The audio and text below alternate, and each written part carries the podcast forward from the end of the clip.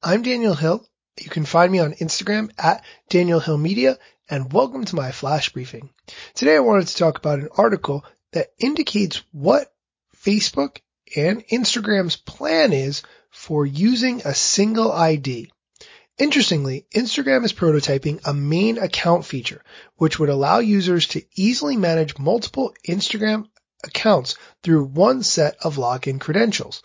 Through this functionality, users would be able to link several Instagram accounts together and set one as their main account. In this example, users could manage their business and personal accounts through the same login, and younger users could manage their Finsta and personal accounts with the same credentials.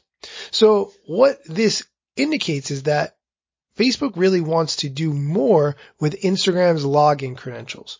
Why is that important?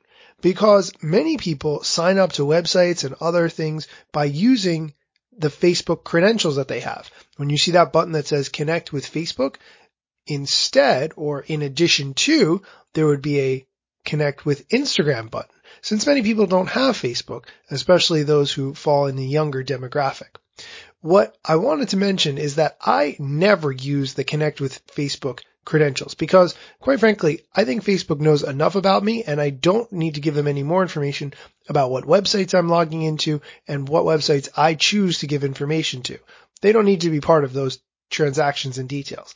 In fact, I go so far as to use a third party plugin for Firefox called Facebook Container that prevents the Facebook pixel from following me around the internet. So in that respect, I do think Facebook has quite enough information about me already. In other Instagram news, they're testing a quiz button on the Instagram story sticker. Some people have reported that they have access to this sticker. So if you see it, try it out. Let me know how it is. I still don't have music on my Instagram stories, but that's a whole other topic for another day. And now on to the question of the day. What do you think about IGTV? Instagram television. Okay, just to be 100% transparent, I am not really sold on Instagram TV. I was so excited when they first announced IGTV because I thought, yes, a YouTube competitor for people like me who are comfortable on Instagram. What a great idea. But then I realized we already have normal posts. We already have stories. We already have direct messaging. We have so many ways that we can share content with other people on this app. I wasn't exactly sure that we needed a longer form vertical way to share video. But I have seen people have really good success with this. Some people do watch IGTV. So I'm still a little bullish on the whole concept, but if you want to build an audience there, invest some time and see if people are watching it.